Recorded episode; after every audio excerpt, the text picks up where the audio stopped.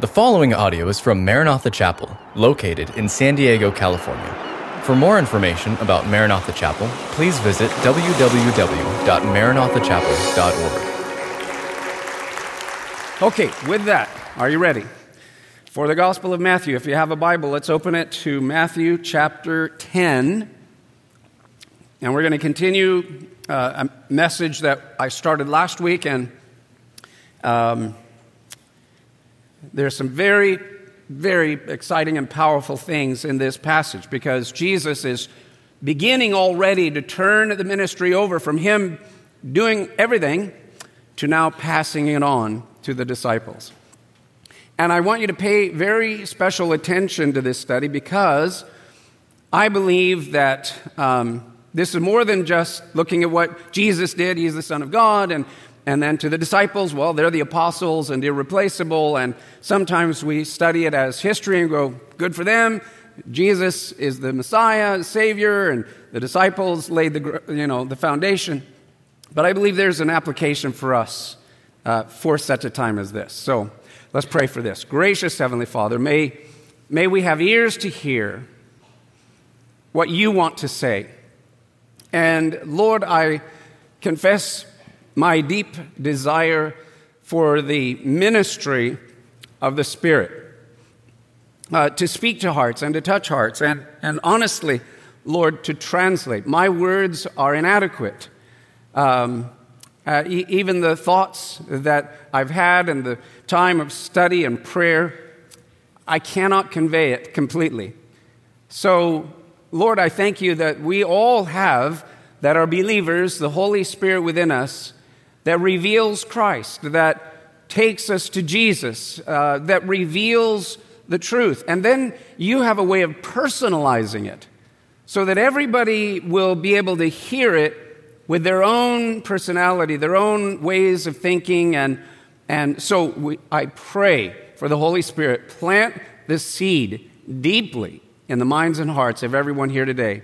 May you be glorified. In Jesus' name we pray. And everyone said, Amen. The first thing that I want to note is, and Jesus sent them, and the corollary to that is, and Jesus is sending you and I today. So, beginning of verse 1, it says, And when he had called his 12, 12 disciples to him, he gave them power. And again, underline the word power. If you were here last week, hopefully you have done that. Power over unclean spirits to cast them out and to heal all kinds of sickness and all kinds of disease. Now, the names of the 12 apostles are these first Simon, who's called Peter, Andrew, his brother, James, the son of Zebedee, and John, his brother. So, as we mentioned, the list of the disciples always begins with Peter, and it always includes two sets of brothers. And I believe this is much in the heart of God. He, he likes to save families. Now, you may be the only one in your family saved right now, or the first one, I like to say, saved in your family, but God loves to save families. Can I hear an amen? He wants everybody in the family to come. Uh, Philip, Bartholomew, Thomas, Matthew the tax collector, James the son of uh, Alphaeus, uh, and Lebbaeus, uh, whose nickname was Thaddeus, and Simon the Canaanite, and then Judas Iscariot, who also betrayed him. Now, these 12 uh, Jesus sent out and commanded them. I want you to underline that phrase. He commanded them. Because I believe there is a command of the scriptures today. There's a sending and a commanding of Jesus to you and I for our generation and for our time. Do not go into the way of the Gentiles and do not enter a city of the Samaritans, but go rather. So he's giving them specific detail of what they're sent right now at the moment to do. Uh, do not go to the Gentiles. Verse 6 But go rather to the lost sheep of the house of Israel. So, as I mentioned, Jesus has been going around the region of Galilee and northern Israel, preaching and healing the sick with miraculous power. But now he stops, he pivots, and with very conscious effort says, I'm handing off the work of the ministry and the sharing of who I am, the king, and what I have come to bring, the kingdom, and to expand this work. It was never the intention of God that Jesus alone would go preach to every human being, or heal every human being, or deliver every human being, but he came to multiply himself among others. And that's what the 12 were now sent out to do. Now, listen, they obeyed his command. And we are thankful that they obeyed his command because when he sent them out and they passed it on, you realize that's how Christianity has lasted for 2,000 years. So, our generation, just because you're saved, hey, good for you and you're going to heaven, but what about the next generation, the, the young people? We need, to, we need to pass on. We need to be doing what God's called us to do, but at the same time, passing on to the next generation. So, for those of you that are the millennials who are here listening to this, listening to it uh, by radio or watching online or wherever you may be, by the way, I met a guy I think his name was Michael. He goes, Hi, Pastor Ray, wanted to meet you. My name is Michael. Just so you know, my wife is watching live in Norway. So let's wave to his wife in Norway, whatever. I didn't know the back row went all the way to Norway, but it does apparently. Anyway, millennials, this is your hour. This is your time. Everything that our generation has been given and blessed with, hallelujah, thank the Lord but we are now, you know, lovingly, willingly, intentionally wanting to give to you encouragement. Everything God's given us, we want to pass on to you. May you have a double portion of all that we have had. We're going to run with you all the way, should the Lord tarry, until we go and see Him face to face. But may the Lord put a fire in the hearts of millennials.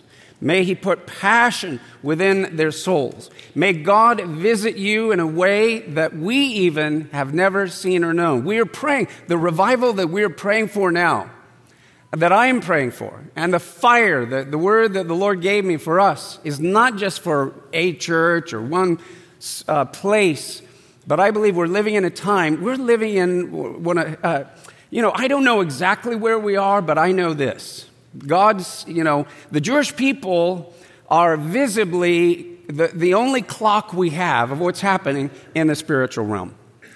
And if you want to look at 2,000 years of history, the little sliver where we are right now, you are the first generation in 2,000 years, listen, that there even was such a thing as an Israel. For the vast majority of those 2,000 years, where there was the church, there was no Israel, there were just Jewish people scattered. Jesus was crucified. The Romans came and leveled their temple, dispersed them, and scattered them to the four corners of the earth. But giving you a you know, very simple 30,000 foot view, God spoke through the prophet Ezekiel, the Hebrew prophet Ezekiel, 2,500 years ago. And he used a very prophetic phrase in Hebrew in the latter years and in the latter days. Again, he didn't narrow it down more than that. But he said, In the latter years and in the latter days, I will take these dead bones, which represented, and we don't even have to guess the interpretation. Ezekiel 36, 37, 38, 39, he tells us these dead bones, like bleached, you know, dead, they've been dead a long time, coming up out of the sand, all discombobulated, are the whole house of Israel in the latter years and latter days. And God says, Watch. Because in the, in the face of the whole world, I will bring my original people, the sons and daughters of Abraham, Isaac, and Jacob, and I will resurrect them, and I will bring them back to the very place from where it all came from. And did you know that when leading up to the first coming of Jesus, Israel was scattered and sent to Babylon? And then, because they'd been disobedient, then God said, Now I'm going to bring you back from Babylon. You're going to rebuild the temple, and then my Messiah will come. And that happened. They were scattered, then they came back home, they rebuilt the temple, and then Jesus, the first coming. Then, because he scattered them again, a second time. And then he prophesied, there'll come a time when I will regather them a second time. And the second regathering is the sign that I'm about ready to, the second coming of the Messiah. Hallelujah. So we're living in, I don't know why, I, I, don't know why, but we have been chosen, I believe, to live at one of the most exciting hours of human history. You got no vote in it. You're here. You're stuck here. God chose you, and there's a calling on your life, and we're being sent, and we're to give that. Okay, so Romans chapter 1, verse 16. Let's read this scripture out loud. For I am not ashamed of the gospel of Christ, for it is the power of God to salvation for everyone who believes, for the Jew first, and also for the Greek. So that was Paul's uh, strategy and philosophy of reaching the Jewish people. Very, very quickly, I'm just going to briefly mention it here that what God, you know, touched me and spoke to my heart about because when we were a small little church, missions, you know, was just I don't know, going locally within San Diego, maybe going to, uh, down to Tijuana in Mexico. And then as the church grew, it started growing and expanding. And finally, the Lord said, now you can go and have an impact through relationships in all the continents of the world. But he also said, but I want you to honor an outreach. Since I've regathered my people, I want you to, you know, put a focus on that. So we have a ministry called the Nehemiah Fund. Uh, I haven't mentioned it in quite a while. Maybe I'll talk about it at another time more, but I just wanted to say we have a specific investment uh, that, that, you know, those whom God touches to give, uh, to reach out to the believers that are there, uh, the Christians who are there, the Jewish Messianic believers who are there, and the Christian Arabs and Palestinians. I mean, we're, we're reaching out to all of them, and there's a lot of exciting things going on there. But the reason for that is, you know, from the scriptures. Uh, Paul said it's the power of God unto salvation to everyone that believes, to the Jew first, and also to the Greek. So God wanted to reach the whole world. And, you know, you hear, well, the Jews are the chosen people. And then you go, yeah, but the church is the chosen people. And so maybe they, they're not anymore or whatever. But I believe that what God was saying is that those, Abraham, Isaac, and Jacob, and those who believed in him, they were they're the chosen of God. God has a special role for them as a people, both in the first and second coming. And um, but they're it's not that they're better than they just there's a divine order. It was to them first, from Abraham to the coming of Jesus. So how many of you have a family and you got more than one kid in your in your house? Let me see. Raise your hands. Okay. So all of you have a firstborn. Uh, doesn't mean that they're better than, but they're just the first one. And there's only one that's the firstborn, and then everybody comes after that. So Israel is called in the Bible the firstborn. Um, they're not the only born, and they're not the only kids, and they're not the only chosen. We are too. Now, they're no second class citizens, but they were the first. So at that moment, though the gospel would go to the whole world, Jesus was focusing on the lost uh, sheep of the house of Israel. Okay, let's go on to the next point. Verses, I want to zero in now in verses 5 through 8. And um, Jesus sent them out and commanded them. I want you to note this in verse 5. These 12 Jesus sent out and commanded them. I want you to underline that phrase. We're not only sent, we're not only given power, but he commanded them saying, Do not go into the way of the Gentiles and enter into the city of the Samaritans, go to the, uh, rather to the lost sheep of the house of Israel. And as you go, preach, saying, The kingdom of heaven is at hand. Heal the sick, cleanse the lepers, raise the dead, cast out demons. Freely you have received, freely give. All right? So, uh, the, here, very simply, the kingdom of God in heaven is a huge subject that we, you know, could spend a lot of time talking about. But let me just tell you one simple thing about the kingdom of heaven. The kingdom of heaven is wherever the king is. Wherever the king is, the kingdom of heaven is there. So when Jesus was on the earth, the king was on the earth, and the kingdom of heaven was with him and went before him. How many of you have Jesus inside your heart? Raise your hand. Okay, so you got the king inside of you. So the kingdom of heaven is within you. All right? So, in that sense, through the believers, the kingdom is here by the Holy Spirit in all the believers all around the world. But in another sense, we still pray, Thy kingdom come, Thy will be done on earth as it is in heaven. He is coming back visibly. And how many cannot wait for that?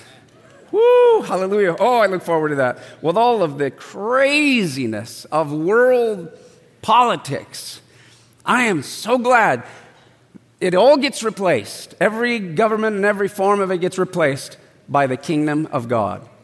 And Jesus is on the throne, he just does the whole thing. Then there will be prayer. That's why we pray for his kingdom to come. But he commanded them. And he gave them special power and authority to heal the sick, cleanse the lepers, cast out demons, raise the dead. These are the four ministries parallel to the miracles Jesus just performed in chapters 8 and 9. So he just did it. Now he turns around and says, Now you go. He commanded them, You go do what you've seen me do. That word command means to give a military command, it's to give an imperial command. It is an order from the king. And as you go, uh, there will, you have power. So hear me as I share this with you. The word power in the Greek is exousia. Exousia means power of choice, liberty to do what Jesus has asked. Secondly, the ability or strength with which one is endued, which you either possess or you have the freedom to exercise. The power of authority, meaning influence, and of right or privilege. There is power. The power is not in you. The power is not in me of ourselves. The power is the person of the Holy Spirit that dwells inside of us. There is, there is all the power of the, of the same Spirit that raised Jesus from the dead dwells in you and me. And I believe that we are, we, we have just barely begun to use or to exercise the authority that we have in the name of Jesus. We've barely begun to release the power and presence of the Spirit that dwells within us. But it is now time to stretch and to reach out. So, if you've been coming to Maranatha, uh, you know, within the last year or so, it, personally, the best way I can describe it is, you know, the Lord started stirring my heart, and, and He said, Son, you know, as you, we, we do communion here, there's no, you know, set way that every church has to do it, but our way of doing it has been we kind of do it at the first weekend of the month. And that's the way to begin the month. And, um, and the Lord said, This is what I felt, uh, heard from my spirit that, son, if you would start praying for people, especially in communion, when they're meditating remembering my broken body, my shed blood, um, that's the essence, the power of all I've done for you. If you pray for them, then I will start healing people. So if, if, you've been here in a communion, you know that at the end, then we have people stand up and even stand in proxy for others and lay. And then he said, because used to would be, you know, come up afterwards. And by the way, we have pastors and prayer people that you can come after any service and we'll pray for you. But it was like, I, he goes, I want to expand it. I want to, I want to get, activate it, kind of everybody. So I, a lot of people standing up. Now, have them lay hands on one another. A whole congregation. And not only stand up if you're sick, but if you want to stand in for somebody in proxy that can't be here physically. And God, I, I, don't know, you know, we're asking for, we want you to write down the stories and send them to us because God is answering our prayers. God is doing healings. God is doing miracles. God is touching people. Things are happening. It really is happening. Hallelujah. It's amazing he, you know, and it, and it, happens different ways, different places, or whatever. I'm just telling you, this is kind of how the Lord led me. This is what's happening here, and it's very fresh and new experience, even for our history as a church.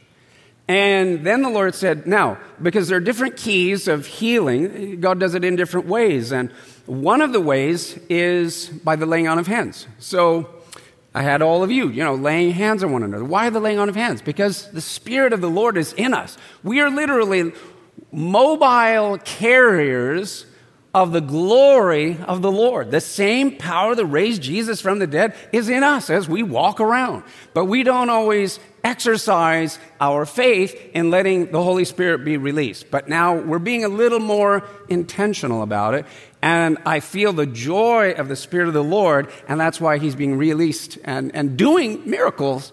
And it's exciting. Um, it's very exciting what God is doing. So, the power of healing is a manifestation of the kingdom of God that permanently resides within us. Now, I want to drill down on this for a bit. So, note your next uh, life lesson here. What is the source of our authority? The source of our authority and power is being seated in Christ in heavenly places. Now, if you've never read this or heard this before, and it's new, think about it, listen to it. But Paul wrote a letter to the church of ancient Ephesus. And, and God used Paul to give a lot of downloads, a lot of divine revelations. You know, as I mentioned, on the road to Damascus, he saw the, the risen, resurrected, glorified uh, the glory of the Lord, and the voice of Jesus spoke to him. And man, he wrote some things that are just mind boggling, and this is one of them. So let's read Ephesians 2, verses 6 and 7 out loud. And raised us up together and made us sit together in the heavenly places in Christ Jesus, that in the ages to come he might show the exceeding riches of his grace and his kindness toward us in Christ Jesus. Note here, the Bible says that believers have been seated past tense, all right, with Christ in heavenly places, all right? And it also says in Ephesians chapter 1, verse 20, about Christ being in heaven. And where, you know, after Jesus rose from the dead, wow, the first human being, rises from the dead, and then he ascends up into heaven. And where does he go? We know where he is. He's not just, you know, hovering or floating around, he's specifically in a place. He's at the right hand of the majesty on high, another expression of God the Father. He's at his right hand. And what is he doing? Well, he is seated. What is he sitting on? A throne. And I, I, I, just, I'm telling you, this throne that he sits on, the Father says, That's my son. I sent him. He did everything that I wanted because I loved the world so much. I gave my only begotten son. And he did give himself, and he rose. And now, and he conquered sin, and he conquered death, and he conquered the devil, and all the demons, and all diseases. He knocked it to the ground, and he stomped on it, just as God had prophesied. I'm going to crush the serpent's head. So I want you to know I mean, we, Jesus and the devil went mano a mano, one on one and Jesus won. It's done. It's over. He all, he's won for 2,000 years. He's the victor. He is sitting on the throne of victory and power and authority. Now, here's the exciting part. Wow, yay, Jesus, we love you, worship you, the Lamb of God. But then, so you know, as a believer, Christ comes inside of you. He said, I stand at the door of your heart. If you hear my voice and open the door, I will come in and sup with you. He says, we'll have relationship. So Christ is in us, but that's only one side of the coin. Flip the coin on the other side. It's not only true that Christ, by his Spirit, is in you as a believer, but get ready for this. You are simultaneously seated and have been seated in Christ, who is victorious who is seated at the right hand of the Father, who has all power and all authority, seated on a throne, that's where your spirit is. Not only is he in you, but you're in him. You're in two places at the same time. And therefore, when we grow in our understanding of our identity, of being in Christ Jesus, in heavenly places, seated with Him, and he's on a throne of victory by his power, his glory, his authority, his righteousness, his obedience. Um, I am crucified with Christ. Nevertheless, I live, yet not I, but Christ liveth in me. And the life I now live, I live by the faith of the Son of God who loved me and gave himself for me. It's all about Jesus. But we, we have, now he's commanding us as his sons and daughters, I command you to go out and exercise my power, my authority, my righteousness, and I give you permission to use my name because I'm with you and we're one. And I want you to knock the devil's lights out, and I want you to pray for people, and I will heal them and I will deliver them. Amen? So, I, I, put a little note in your notes. I wanted to make a distinction because we're praying for people, and God's healing people, but He didn't heal everybody. You know, God is the healer, not us. We're merely the sons and daughters, and we get to participate, and we can be a vehicle, and we can release faith, but the healer is God. And I wanted to make this important distinction healing can be a process and a miracle. It's a miracle when it's whole, complete, instantaneous, one and done. It's like it was there and it's gone, boom. That's a miracle. But a healing can happen in degrees, even with Jesus. When one time, blind guy, and, and you know, Jesus comes up to him, and, and then Jesus asks him, So, how's it going? What do you see? He was not instantly healed, but he was partially healed, progressively healed. And when Jesus said, Well, what do you see? He said, I see men. Never seen men before, but I see men. But I can't see their faces. I see men like trees. They're walking around. I see their form, but I can't see the features. And then again, he is touched, and then he is able to see. Process, that's Jesus. Okay? So when we pray for people and you go, well, yeah, we prayed, and, but nothing happened. Well, I want to say, what do you mean? Did nothing happen? I want to encourage you that when we pray, for instance, you may pray for someone, and let's say that if you were asking them, okay, on a scale of one to 10, doctors will say, how, you know, how painful is it? And you're like, hello, 12. it's over the top.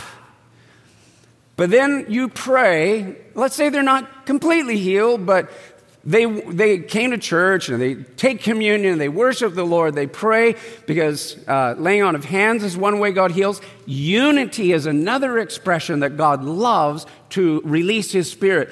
Even when, because it's so important in the kingdom of heaven, we're a family, and whenever there's unity, even just two or three, God says, Man, I'm gonna, I'm gonna show up.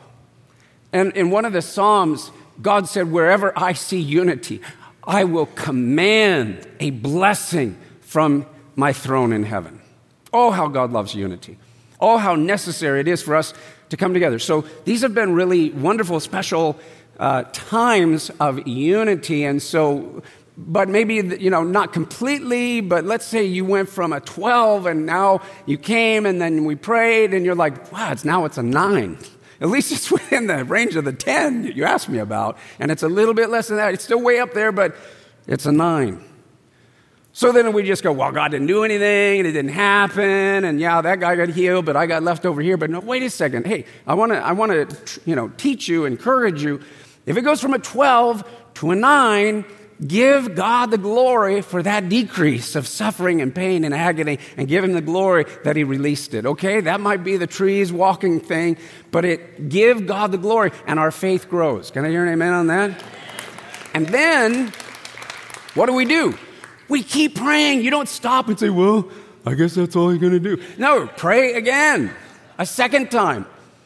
Maybe it goes from a nine down to a seven. And several months go by, but you're still like praying, and then it can go, it can move and move and move and move. And we have had people that have gone from the 12 all the way to it's gone. Can I hear an amen on that?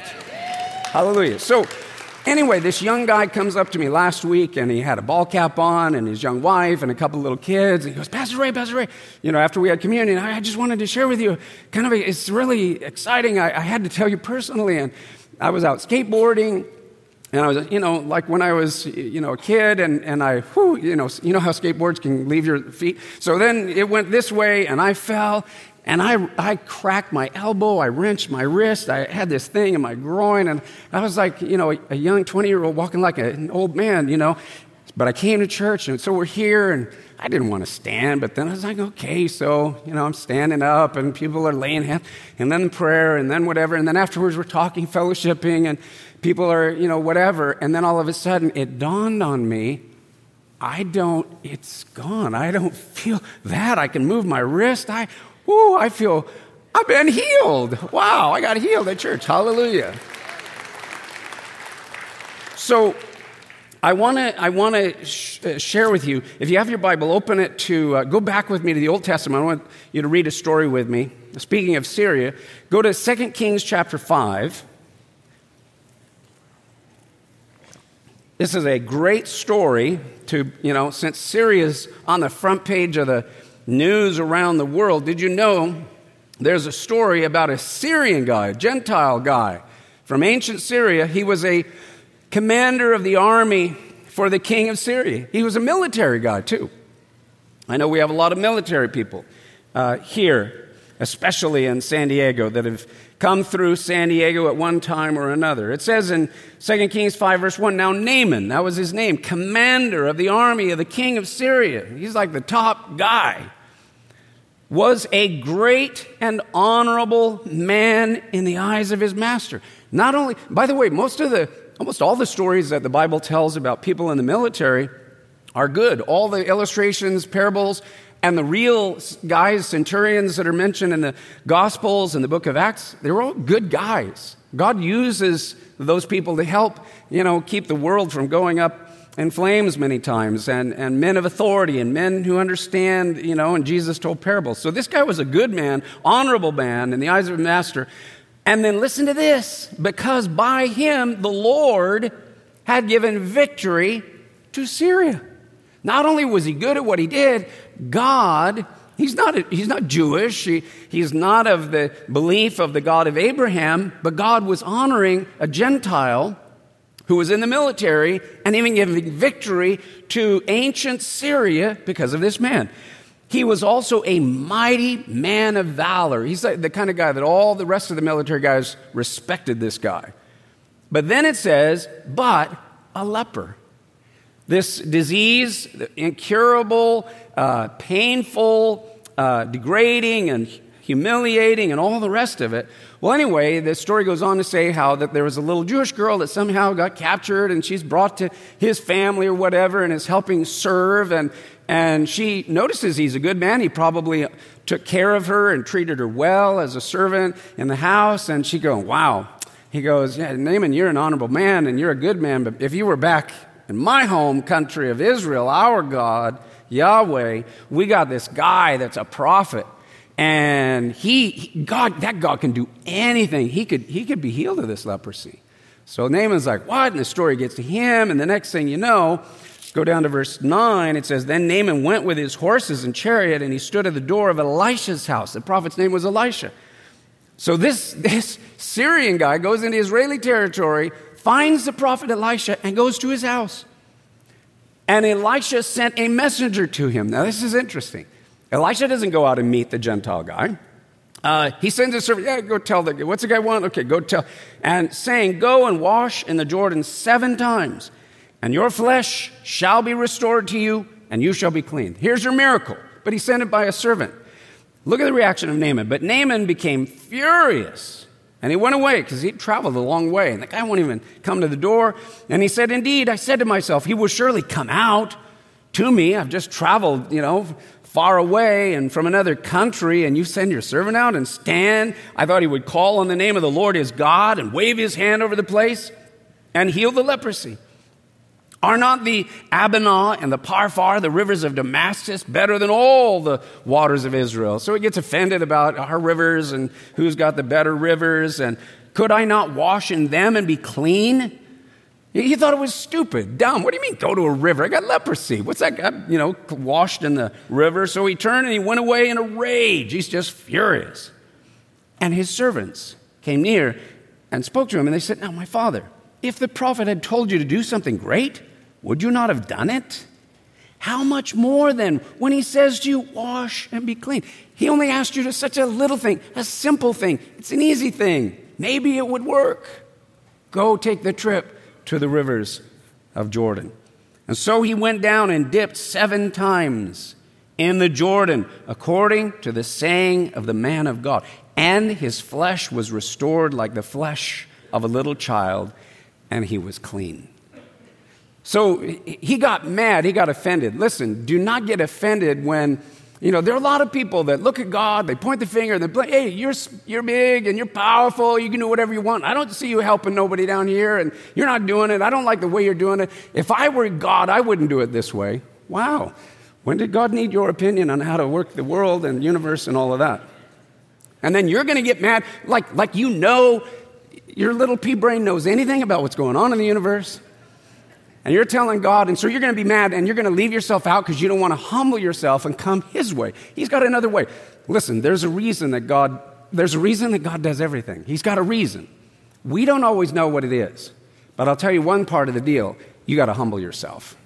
You are not God. You're not the center of the universe. And you can't judge God and say, if I were you and I had your power, I'd do this or that or whatever. You don't know what in the world you are talking about. Just shut your mouth. Stop it. And like the servant said, look, if he asked you to do some big hard thing, you'd probably try, but at least just go try it. It's a, it's a humbling thing. So the man has to travel down to Israel, down to the Jordan River, muddy river. And then God could have done it just once. Why, you know, he's God, right? He wants to prove I'm the God and I want to reach all the Syrians. And here's this commander. If I reach him, I could reach a whole nation. Just dip down one time. God could have done that, but he doesn't. Specifically, he says you got to do it seven times. Look, God knows everything, right? I think God knows this guy is a good guy. God knows he's going to believe, but God is going to teach him a lesson that will transform his life. And one of the things God's going to teach him is even when you don't understand my ways, just do it out of obedience and watch what happens. So I can imagine he's down in the Jordan River. He's like uh, rolling his eyes. Servant's like, okay, here we go. Go down, you know. And he comes back up and he's dripping. He goes, look, I've got leprosy, nothing. He goes down again, and he stands up, nothing. Third time, fourth time, fifth time, sixth time, nothing has changed. Nothing has changed. Six times I did this, and now I only got one left. God loves putting himself on the line. Either I'm God and I do what I say and I have the power I claim to have, or I don't. I told you to dip yourself seven times. Now, do dip yourself one last time. And he goes, he comes up and the glory of God comes upon his body. You know that. You know that man with leprosy felt something when that leprosy slipped off his skin and he became like a little boy with fresh skin and he was so, yes, the God of Israel, the God of Abraham, Isaac, and Jacob, and the Holy One, I will serve him. So, now you have a testimony. So, what I'm saying is don't get discouraged. Don't stop praying. Don't give up. Don't dictate to God how He has to do it or even when He has to do it. You just exercise faith. You be His son, His daughter. You learn whatever lessons you need. Probably we've got a lot of humbling to do so that when the miracle really happens, He gets all of the glory and we don't take some of it for ourselves. Amen? Whew, I had a lot of coffee this morning, and I'm just letting you know. Okay, so back, let's go back. we got to finish up uh, the last few verses real quick concerning our attitude toward the world. And I think this is a very important last lesson of application uh, for us this morning. Beginning in verse 9, Jesus says, Now, provide neither gold nor silver nor copper in your money belts, nor bag for your journey, nor two tunics, nor sandals, nor staffs, for a worker is worthy of his food. Basically, Jesus says, don't pre plan to take care of yourself. You will, the people, their hearts will melt when you heal them and minister to them and deliver them. They'll give you a place to sleep and they'll feed you. And basically, I love what my pastor taught me about finances. And he, he said, where God guides, God provides. If it's of God, He'll take care of you. Don't worry about it. He'll provide for you. Where God guides, God provides. And then in verse 11, He says, Now, whatever city or town you enter, inquire who in it is worthy, and stay there till you go out. And when you go into a household, greet it. If the household is worthy, let your peace come upon it. But if it's not worthy, let your peace return to you. And whoever will not receive you nor hear your words, when you depart from that house or city, shake the dust off the dust from your feet. Assuredly, I say to you, it will be more tolerable for the land of Sodom and Gomorrah in the day of judgment than for that city. Look, you guys are going with, with divine power, supernatural power. Uh, demonic spirits are going to be knocked out and knocked off. The miracles are going to happen. And, and so you find the man of peace. If they listen to you, if they're open to you, and they take care of you, bless them. And if they don't, just turn around, walk away, and go. Because they, they are having a divine revelation that is walking in their midst. And I, I, love how Jesus doesn't say, stay there, argue with them, debate with them, and force them. He says, just go. I want to give you a little uh, quick, simple application what that means. Sometimes Christians, especially when we're young believers, sometimes we're very zealous and very excited, and our eyes are open and we can see everything, and we're like, oh my gosh. And we go to our family and we grab them by the throat and we are going to witness to them, they have to know and believe what we see. And they, we won't let them go And they're like, ah, and they go, You're scaring the daylights out of me, right? We're scaring them. You can't, the gospel doesn't need to be forced, debated, you know, pounded in. Um, when people are ready, and, and sometimes you, you, you're all excited, you start sharing, and they're like, ah. If they're not into it, say, It's okay. I'm going to just I'll leave. I'll go. And the next guy is like, Yeah, I'm kind of curious. I'm interested. I got some questions. Yeah, talk to me. So the man of peace, Jesus said, Go to them. Where the door is open, go there. Because what will happen is the guy says, No, no, no, I don't want to hear anything. Oh, la, la, la, or whatever. It's not the right time. But you step back, you over here, and you touch someone else, and he watches and he waits, and they observe your life for a while. And they go, You know what? I thought you were freaky and weird, and you still are, but you got something that I don't got. And now that you're not so got me by the throat, and I think I could actually have a conversation with you, I'm ready to listen. Let's talk. Now then you go. So, in a way, that's my modern paraphrase of Jesus saying, Don't, you know, well meaning, sometimes aggressive types go, and they don't, you're not going to get anywhere, and you're, not, you're, you're going to just delay. So just wait. When the Holy Spirit is ready and has primed them, and they've been watching and observing, and then they see something, and then they're ready to engage in a conversation, that's when you take it, and that's when you move forward. Amen? Amen. All right, let's close our Bibles, let's bow our heads, and let's pray. Gracious Heavenly Father, thank you uh, for how you were ministering to them, the disciples, and we're your modern disciples, and we we pray for wisdom and for grace, how to, how to apply all of this uh, to our own times. And we definitely need your help. And we humble ourselves. Lord, forgive us for often giving you advice, dictating, demanding, or for that matter, getting angry with you because you don't act the way we think you should act. Forgive us. Uh, and I thank you that you do and that you know our frame. You know that we are uh, just dust and we're like sheep. And um, thank you for your love and grace and mercy and patience. But I pray that some here today will hear it and grab onto it and then be anointed by you and then send us, Lord, in our culture, within our communities and our environs and schools and homes and neighborhoods and communities and workplaces that we might bring the aroma of the love of Christ. We ask it in Jesus' wonderful name. Amen. Thank you for listening to this podcast from Maranatha Chapel. If you haven't already, please subscribe for weekly messages. Feel free to share this podcast and join us for our weekend services held Saturday evening or Sunday morning. Visit our website at www.maranathachapel.org for more information.